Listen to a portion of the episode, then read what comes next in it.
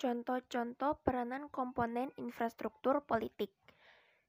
Yang ke satu ada partai politik. Contoh peranannya, duduknya para wakil rakyat di DPR yang sebagian adalah orang-orang yang berasal dari partai politik.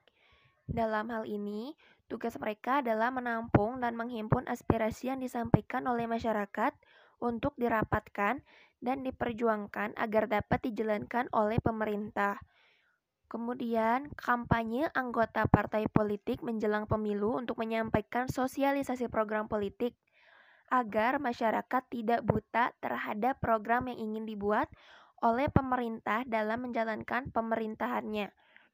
Kemudian, berperan sebagai pendidik yang mendidik masyarakat untuk menjadi warga negara sebagai makhluk sosial dan dapat berpartisipasi secara maksimal dalam dunia perpolitikan di Indonesia.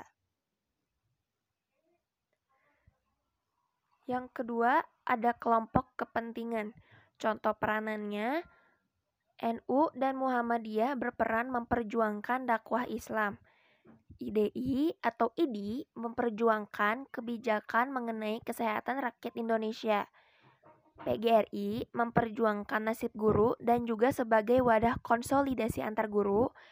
Yang terakhir ada aksi demo masyarakat menuntut penurunan harga BBM atau biaya pendidikan. Yang ketiga, ada kelompok penekan.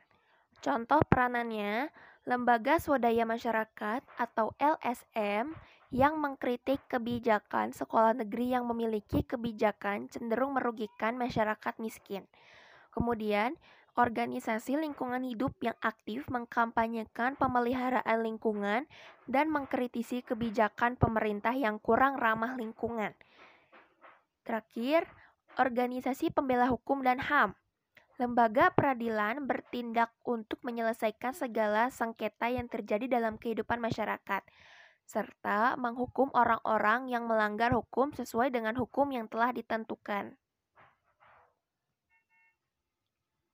Yang keempat, ada media komunikasi politik.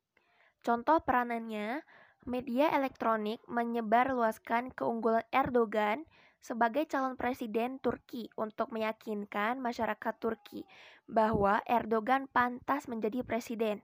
Kemudian, koran mengkritisi kebijakan pemerintah yang mengizinkan pembangunan reklamasi, padahal izinnya belum terbit. Dari berita ini, masyarakat menjadi tahu dan bersama-sama mengontrol pemerintah untuk mencegah pelanggaran lebih lanjut. Terakhir ada televisi memberitakan bahwa Oknum A selalu membuat alasan saat dipanggil penyidik perkara untuk mempertanggungjawabkan tindak pidana korupsi. Dari hal ini, masyarakat menjadi tahu watak oknum tersebut dan mulai menjauhinya. Kelima, ada tokoh politik. Contoh peranannya mengambil keputusan yang berpengaruh dalam wilayah secara, secara politik, menyalurkan aspirasi masyarakat kepada pemerintah. Terakhir ada sebagai media untuk seseorang agar mempunyai pembanding dari orang lain serta memberikan suatu dorongan politik yang membangun.